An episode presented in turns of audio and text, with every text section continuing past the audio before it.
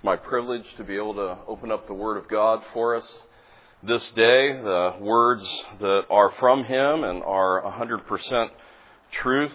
And there's much wonderful things to see in God's Word, and particularly in Luke chapter 2, where we're going to be today. If you'll find your place there. We've been celebrating what we call the, the great truth of the incarnation of the Lord Jesus Christ. That is, Him becoming man and dwelling among us. You know, it's interesting the various gospel accounts and how they vary in Matthew and Luke. Uh, two examples that have chapters about all the surroundings and everything about the birth of Christ. The Gospel of John, very few words. the Word was with God and became, anyway, the Word became flesh in chapter 1 and verse 14. He gets right to the point. He dwelt among us and we beheld His glory the glory is the only begotten of the Father. We mentioned last week that those four words just speak volumes because the Creator, the one who created all things for His own glory, enters His own creation when He became a man. Uh, Galatians again 4 4, when the fullness of time has come, God sent forth His Son. So there was a particular time in the um, realm of, of human history and the history of redemption in which God has ordained that it is time for His Son to enter His creation and to come on a mission. God became man. He, he really did become a man. And we see this in Philippians chapter 2, and I'll just read it. It says, Although he existed in the form of God, he did not regard equality with God a thing to be grasped, but emptied himself taking on the form of a bondservant and being made in the likeness of men. And being found in the appearance as a man, he humbled himself by becoming obedient to the point of death, even death on a cross. What defines Jesus' humility, or what we refer to as his humiliation, is the fact that he put on human flesh he came in a lowly manner. He came as a servant for the good of others. He came not to be served, but to serve others. His humility in that Philippians passage is described by phrases like that he emptied himself, that he took on the form of a bond servant. He became obedient even to the point of death, and not just any death, a death on a cross. Jesus really did become the God man, full deity, full humanity, yet one person. But he came for one particular purpose, and that was to save sinners. He didn't come so that we can adore nativity scenes and little you know images that are supposed to be the baby Jesus, but he came on a mission that he would live the perfect life, die the horrible death, and redeem his elect people. And if the virgin birth had never occurred, he would have never come into this world. Um, and so that's what the wonder of Christmas. Now, last time we began Luke 2, we looked at the first 12 verses or so, and um, just by way, there's many here who weren't here last week. There's a census that is given that all must go and be registered for the census. Caesar Augustus, he reigned for about 44 years or so. The entire known world was ruled by Roman rule, and so all must submit. All must obey this. Even though David has royal blood flowing through his veins, he must submit to this. And there's many prophecies, we looked at some last week, that speak to this happening and the whole event of Christ coming into the world. It says in verse 6 and 7 of chapter 2 that Mary gives birth to his son, a firstborn son. And it's not with all the trappings of royalty. It's not with the red carpets rolled out. It's not in a palace. But how is it? In a stable, relative um, obscurity. Had it not been for the angels to come and with this anthem of praise to the shepherds, perhaps none would know. But, and we see also that Christ, for our sakes, he became poor. And so this little town of Bethlehem, the Son of God, enters uh, time and space, taking on human form, and he's born and he's laid in a manger, a feeding trough for animals. And then, of course, we consider the shepherds, those who were faithfully discharging their duties, and an angel appears to them. Look in verse 8 and 9. In the same region, there were some shepherds staying out in the fields and keeping watch over their flocks by night. And an angel of the Lord suddenly stood before them, and the glory of the Lord shone around them, and they were terribly frightened. We see that the angels, first of all, they don't appear to the scribes and Pharisees. They don't uh, even appear to those who are in some type of elevated social standing but they appear to shepherds, perhaps some of the most despised men of the day, a despised uh, employment, and that's who God, in His infinite wisdom, chooses to reveal this message. There's good tidings, the good news, and the good news is what? Verse 10 Do not be afraid. Behold, I bring you good news of great joy, and He will be for all people The good news is that a Savior is born. Verse 11, a Savior who is Christ the Lord. And so as we come to verses 13 and 14, that scene that I've just spoke of is the single angel appearing to them. And now we're going to see something, this, this scene of great glory and great light be expanded uh, thousandfold. So today we're going to consider verses uh, 13 to 20, mainly verses 14, verse 14 will be the main focus. We'll take up all of those verses. And we're going to see first the angelic praise and then the response of the shepherds. So let's pray before we read our text and then we'll jump into it.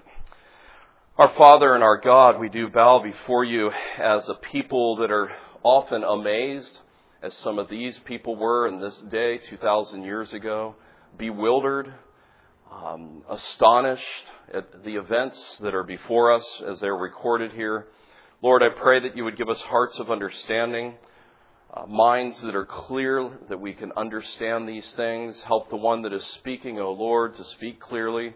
We pray, Lord, that you would warm our hearts, that we would be amazed at the deep, deep love of Jesus for each one of us who is in Christ. We ask this for Jesus' sake and for his glory. Amen. Okay, verses 13 to 20. Follow along with me as I read our text. And suddenly there appeared with the angel a multitude of the heavenly host praising God and saying, Glory to God in the highest, and on earth peace among men with whom he is pleased. And when the angels had gone away from them into heaven, the shepherds began saying to one another, Let us go straight to Bethlehem then and see this thing that has happened, which the Lord has made known to us. So they came in a hurry and found their way to Mary and Joseph and the baby as he lay in the manger. When they had seen this, they made known the statement which had been told to them about the child. And all who heard it wondered at the things which were told them by the shepherds. But Mary treasured all these things, pondering them in her heart. And the shepherds went back glorifying God and praising God for all that they had heard and seen, just as it had been told to them. First of all, we see this angelic praise that is revealed to men, revealed to sinful men. And the, the word that jumps out to me in verse 13 is the word suddenly. We've already seen the word once. Suddenly an angel appeared to them, right? And there was all the bright light. But here again, we see the word again. Suddenly there appeared an angel, uh, with the angel, a multitude of the heavenly hosts. The word suddenly carries with it the idea of the implication of unexpectedness.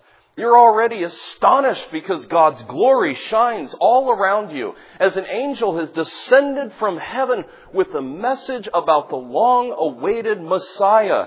You're already captivated if you're one of those shepherds. You're already thoroughly exhilarated and excited and, and, and on all of this, and then suddenly there's more to come. With the angel, a multitude of the heavenly host comes.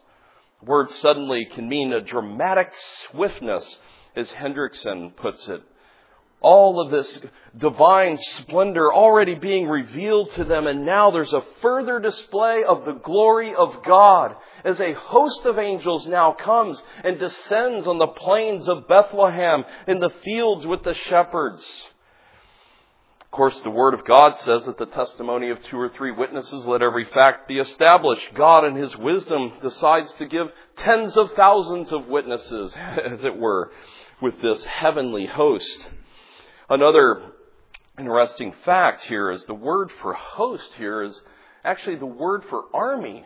So here's a heavenly army that's able to accomplish any feat that God wants to send it to do, but this army announces peace. That's what the army has come to do, to announce peace. Well, in verse 14, we see this wonderful phrase. Um, you know, it's on probably one third of the Christmas cards that are out there. It's the phrase we hear again and again. And I, I want to slow down and really unpack this. Um, Glory to God in the highest, and on earth peace among men with whom he is pleased. The emphasis is on the three nouns the word glory, peace, and pleased. And there are some interesting things that are going on here. We need to consider these. And first of all, let me just say this. There's some translations that break this into sort of two lines. It really should be three lines, okay? Glory to God on the highest, peace on earth among men, and then the third, in whom the Lord is well pleased. And we're going to unpack that in a minute. But the first and the second one, there's a contrast. One's in heaven, glory to God in the highest, right? And then peace among men. Men are on earth, so you have this contrast. You have the contrast um, there spoken of, of the glory of God, which is in heaven, of course, and then peace among men. And then the third phrase, which we'll look at in a, in a few moments, explains what this peace is like. How does it come? Who does it come to?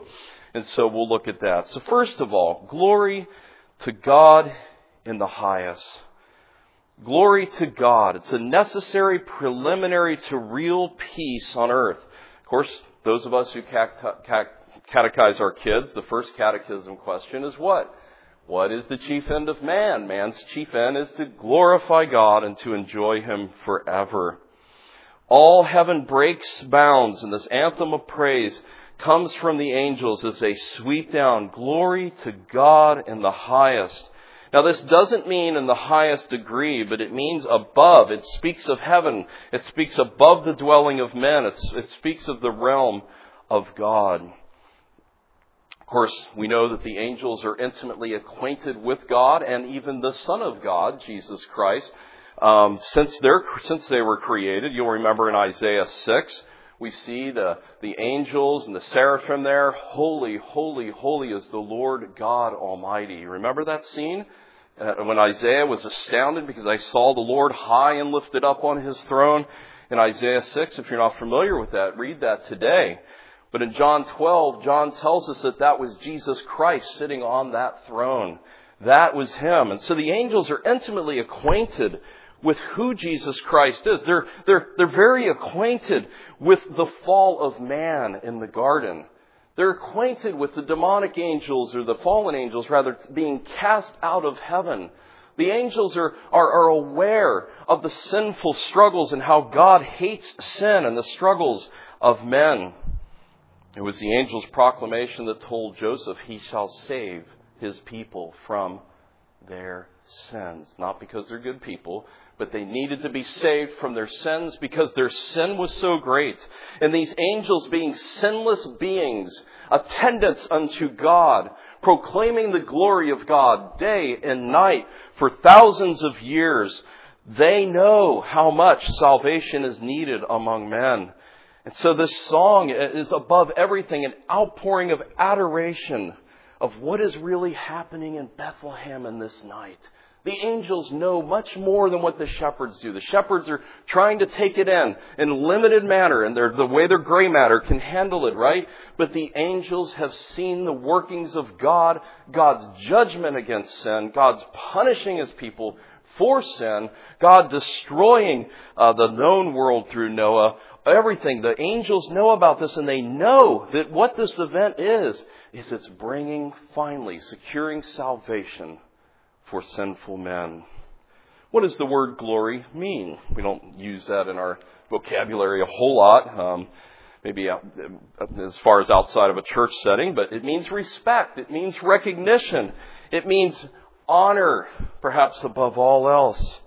And it's saying honor, respect, all of this to God in the highest. Course, 30 years later, the heavens would be open again and there would be a voice coming out of heaven as our Lord uh, is baptized. And, and the Lord says, You are my beloved Son in whom I am well pleased. He is the second Adam, the last Adam. He succeeds where Adam failed in the garden. Jesus Christ succeeds fully as the last Adam. Glory to God in the highest, to the highest degree. His life and his death on the cross would glorify God's attributes all of his glorious attributes of his justice that must be completely satisfied, his righteous character not being violated in the least bit in the saving of men, his wisdom with how the plan of salvation would unfold in time. All of the attributes are magnified, his sovereignty with how they unfolded at just the right time. How does this display God's glory, this event? Well, he took on real human flesh. He's the Prince of Glory. Uh, the Lord God made man in his image, but now he takes upon himself the same human image. The angels are amazed at this truth. The hymn writer says, Veiled in flesh the Godhead see. Hail, incarnate deity. Depths of mercy that's probably the greatest marvel here. The depths of mercy, the mercy of God to stoop down, to stoop way down to sinful men for the purpose of rescuing them. We who were enemies of God, wretches who refused to give God the glory, yet he stoops down to save a people. And it's interesting that this first anthem of praise uh, comes from angels. These are angels, as I said, who have never sinned. They're, they're, they're, singing this wonderful theme here, as we've already said, because they're intimately acquainted with the dealings of God and His purposes, and they know about man. They, they look with wonder at, at, at how they're saved, Peter says. That's a paraphrase, obviously. But it's interesting, it comes from angels. Angels who have never sinned, who have no need of the precious blood of Jesus Christ to atone for their sins because they're sinless. They have no need of a Savior. They have no need of being made, reconciled to God. And yet they're the ones that first sing this anthem of praise. Their love and their compassion to poor, lost men is evident here. It's really, you think of John 3.16, a verse that we kind of pass over quickly, right? God so loved the world that he gave his only begotten son. How did he give him? He gave him in the incarnation. That's why we celebrate Christmas. But he gave him as an offering of sin that whoever should believe on him shall have everlasting life. We are created to glorify God. And we're created to glorify Him in our lives. Jesus breaks into human history. He has this robe of, of humiliation, as it were, as it said in, in Philippians 2, as we looked at it. He comes with the purpose not to be served, but to serve others and to redeem a people. How we ought to be overwhelmed with the love and mercy of God. Just at that point right there that God's love would be so great, as the hymn writer says, the deep, deep love of Jesus, and that His mercy would be magnified in such a way as to stoop down and to save a people that deserved nothing but hell. Do you delight in the glory of God this morning? Do you delight as the angels delight in singing glory to God in the highest? Well, the angels continue their doxology with the phrase in the New American Standard Version, and on earth peace among men. Now, what is peace? That's a discussion item, isn't it? Well, sometimes we can think of peace of when we're uh, estranged in a relationship, maybe a family member, maybe a parent or something, and, and there's some form of reconciliation that comes and we say, well, okay, we're at peace now. Um, you children can probably relate to this when you're at odds with your brother and sister and, and your everything's worked out and you're told to confess your sin to each other. And, and now you're at peace with your siblings, right? This is not talking about political peace. It's not talking about world peace. Um, this peace goes much, much further than those things that I have just described. What the angels are speaking of is peace with God from the removal of our sin. Peace with God. We are all sinners. We've come short of the glory of God. We are lawbreakers. The law of God represents His glorious character, which we have defamed and we sin against on a daily basis. We're great sinners. We're at enmity with God. Ephesians 2. And when you were dead in trespasses and sins in which you formerly walked according to the course of this world, according to the prince of the power of the air, of the Spirit now working in the sons of disobedience, among whom we too all formerly lived in the lust of the flesh, indulging the desires of the flesh and of the mind, and were by nature children of wrath, even as the rest. See, we're a people that is at enmity with God. We're a people that, that we're, we're so selfish by practice, we're selfish by nature, and we tend to live for ourselves and we want to exert our own rights. We don't want to listen to anybody else. We want everything to revolve around us. We want the place, we, we, we want, the, we want the place of God. We need to ask ourselves, what does God really think about sin? If we're at enmity with Him and if we're sinners and we break His law all the time, does God really take sin seriously? Well, look at what happened in the fall in the garden. Look what happened with Noah, as I've already mentioned, the whole known world being wiped out. Look at Sodom and Gomorrah. That's the first 20 chapters of Genesis, and you already see God dealing very radically with sin. God hates sin. He is holy. He is righteous. And the soul that sins shall die. The wages of sin is death, the Bible says. His holiness demands that sin be dealt with. So our great need is peace with God. How can we be reconciled to God? We have the sin problem and we need to be reconciled to God. We need peace with God. And apart from faith in Christ, you will not find peace with God. The Word of God describes the Lord Jesus Christ in judgment in his glorified body with eyes as a flame of fire that pierces deep down into the heart of each person. He knows your thoughts, motives, intentions, and all of that. Word of God speaks of our God being a consuming fire. See, apart from faith in Christ, we're, we're lost. This is the God, this is the Lord that, that we will face in that day. But in Christ, having trusted in Christ, having leaned on Him, having beheld Him by faith and clinging to Him, God becomes a warming fire of love and peace.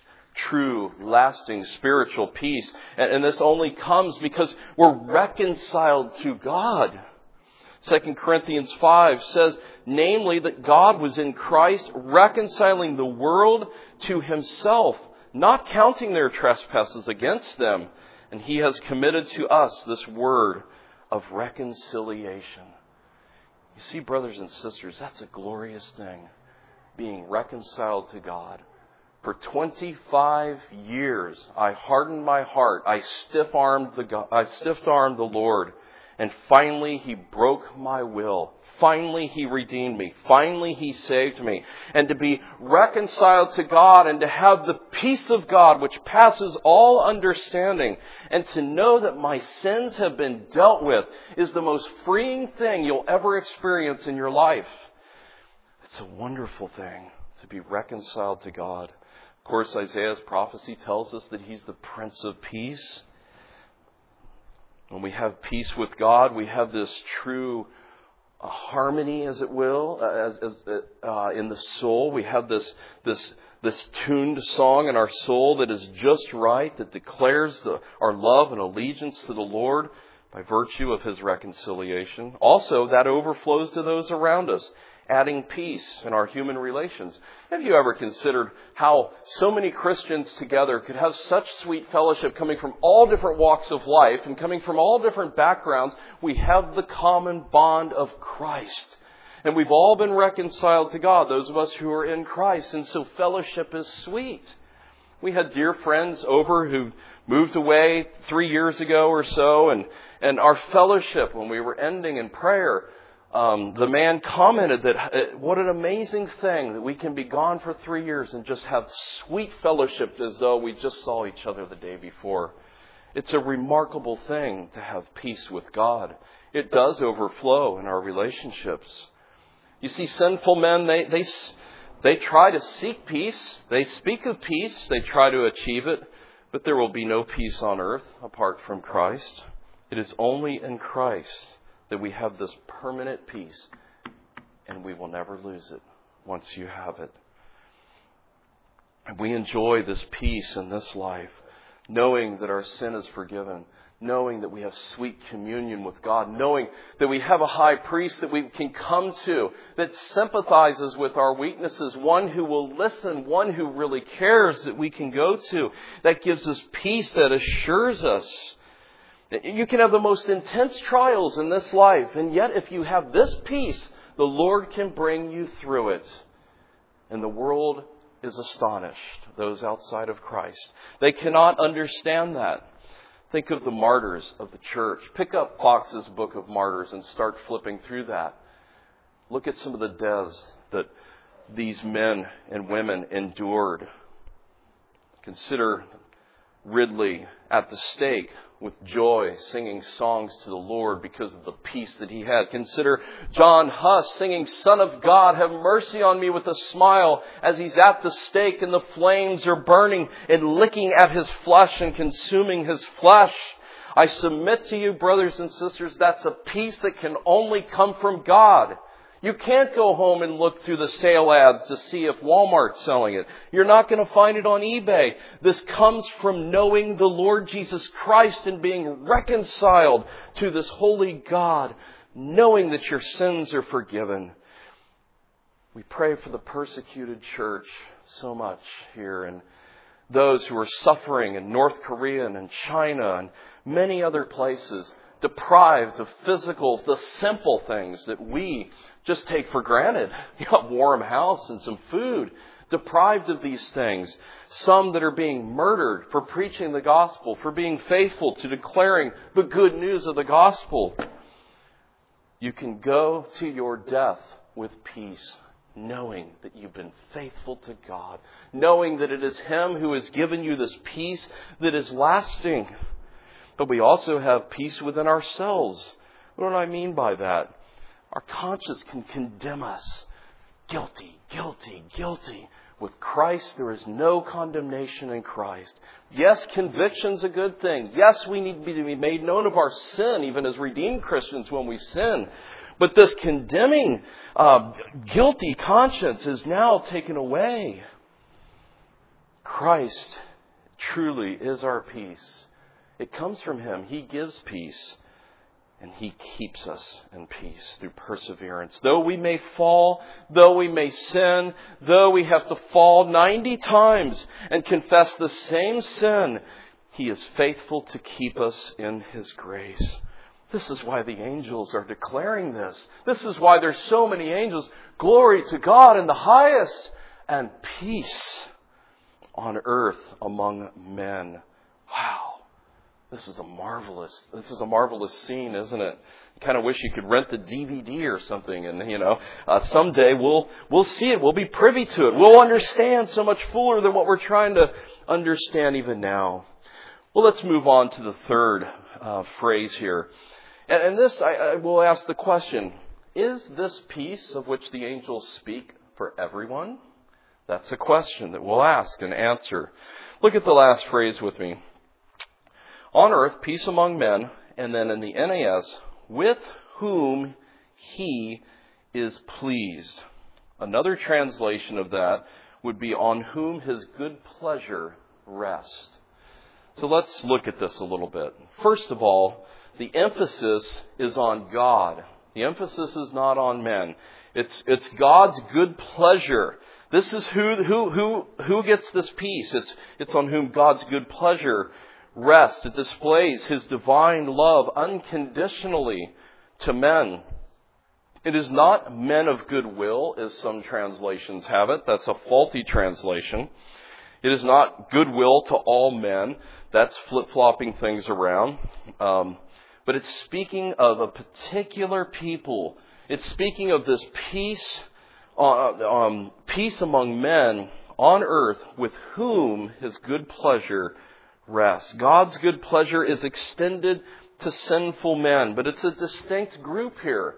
It's very clear in the original. It's the same root word that speaks of sovereign election. This word good pleasure or the word pleased here in the original here. And it's the amazing thing is that God loves the unlovable. Broken, bruised sinners, He loves them. That's the astonishing thing. That's the amazing thing.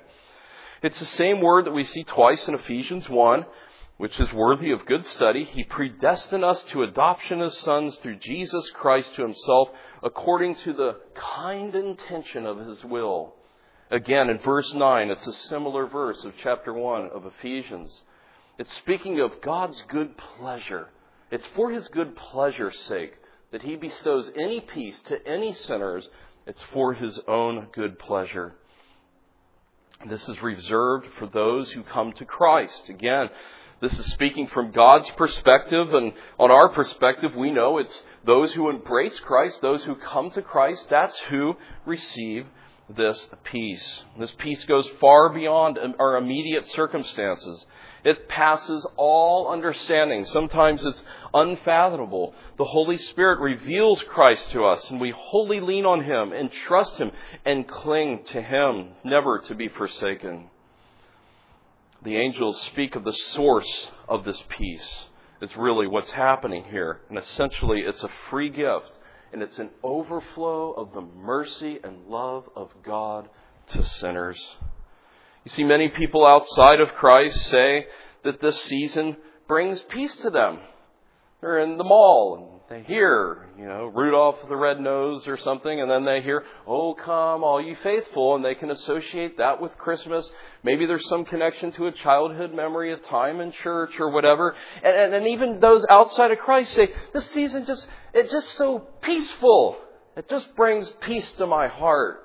I just feel closer to God. Brothers and sisters, those people are in for disappointment because soon all the lights come down, all the decorations are removed and stored in boxes for the next 11 months until it's time to put them up again.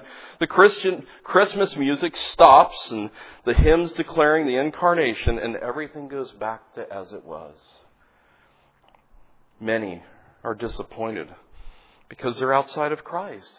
They're trying to find the satisfaction in the things of this world or the decorations of trees or whatever. And rather than looking to Jesus Christ, the one that has come to the world to save sinners.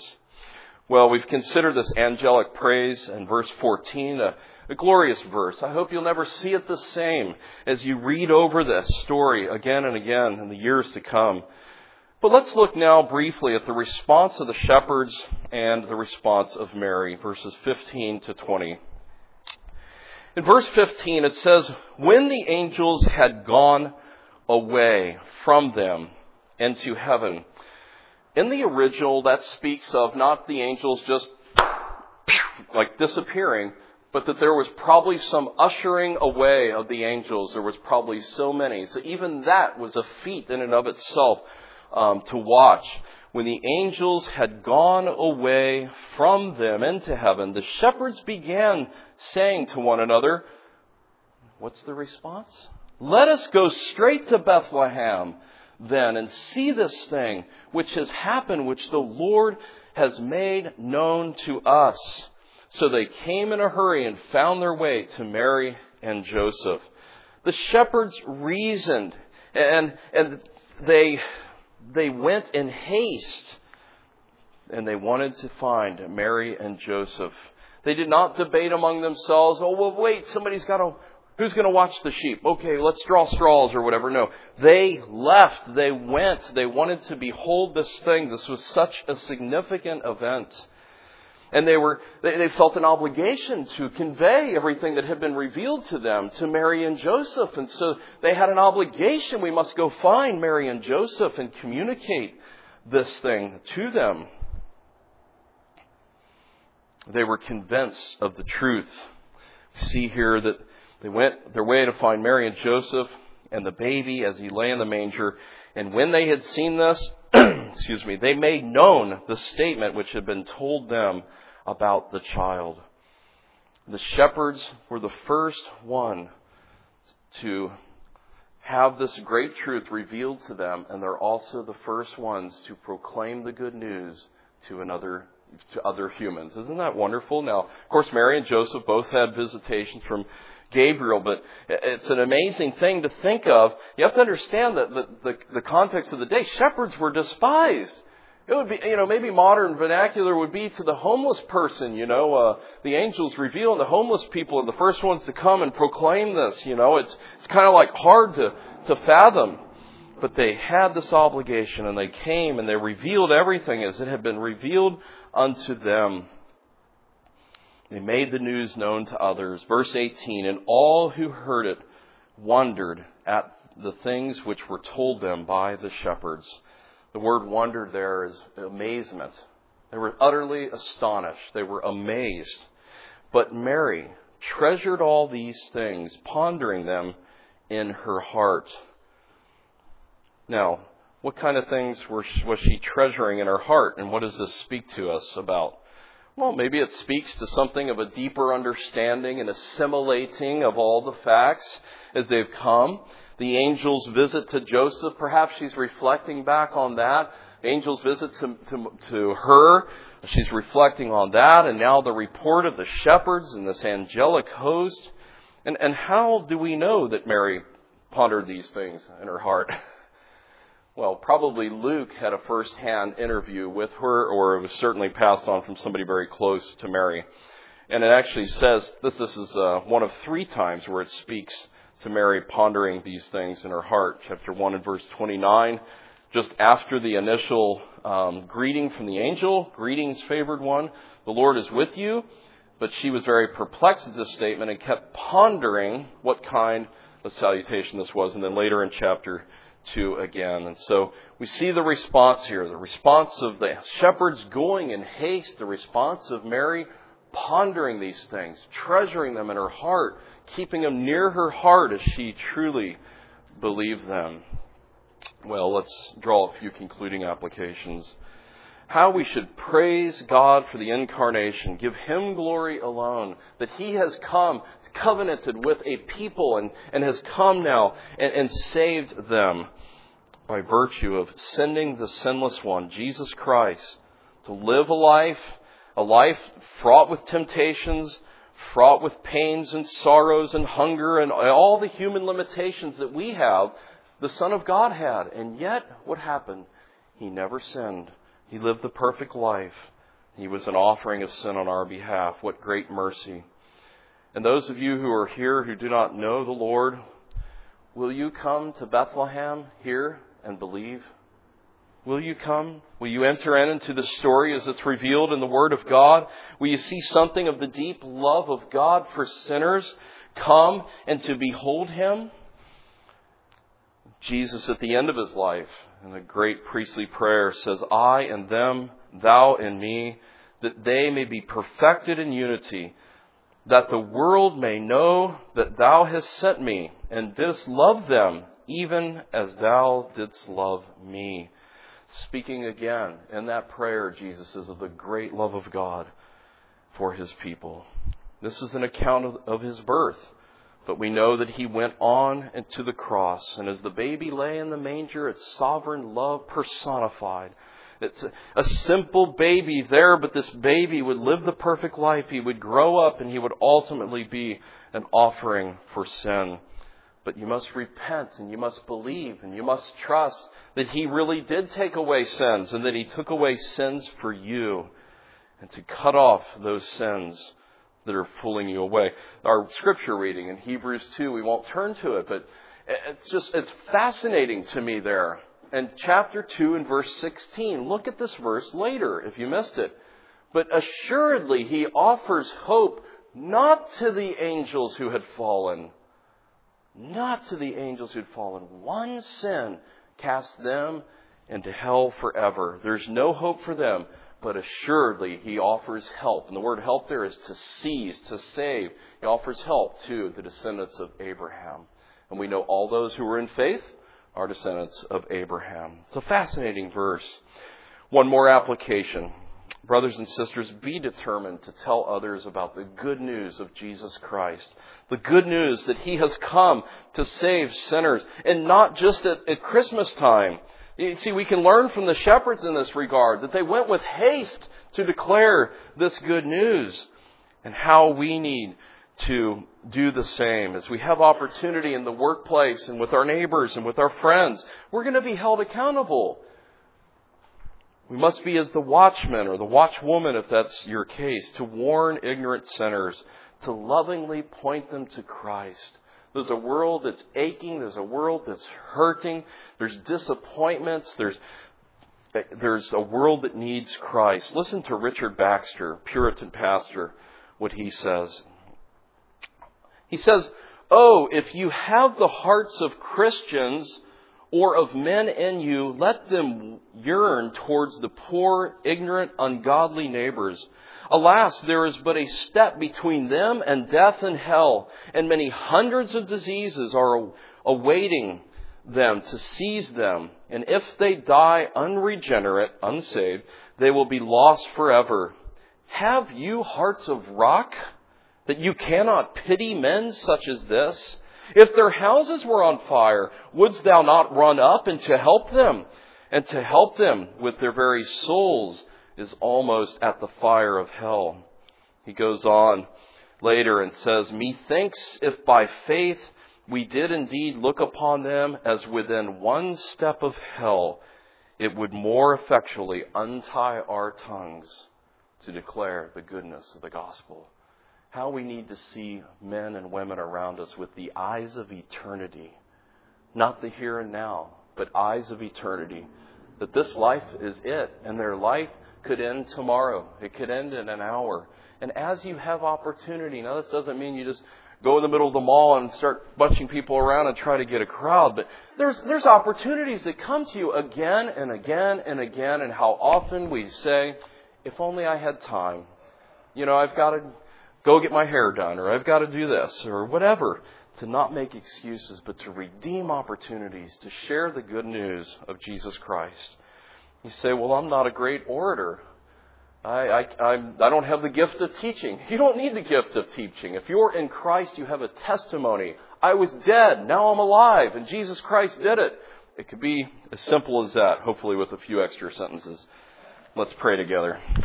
Father, thank you so much for meeting with us. Thank you for this wonderful uh, scene in Bethlehem that has been recorded for us. I pray that you would warm our hearts, Lord, to a greater love and appreciation of Jesus Christ and what he has done, in whose name we pray. Amen.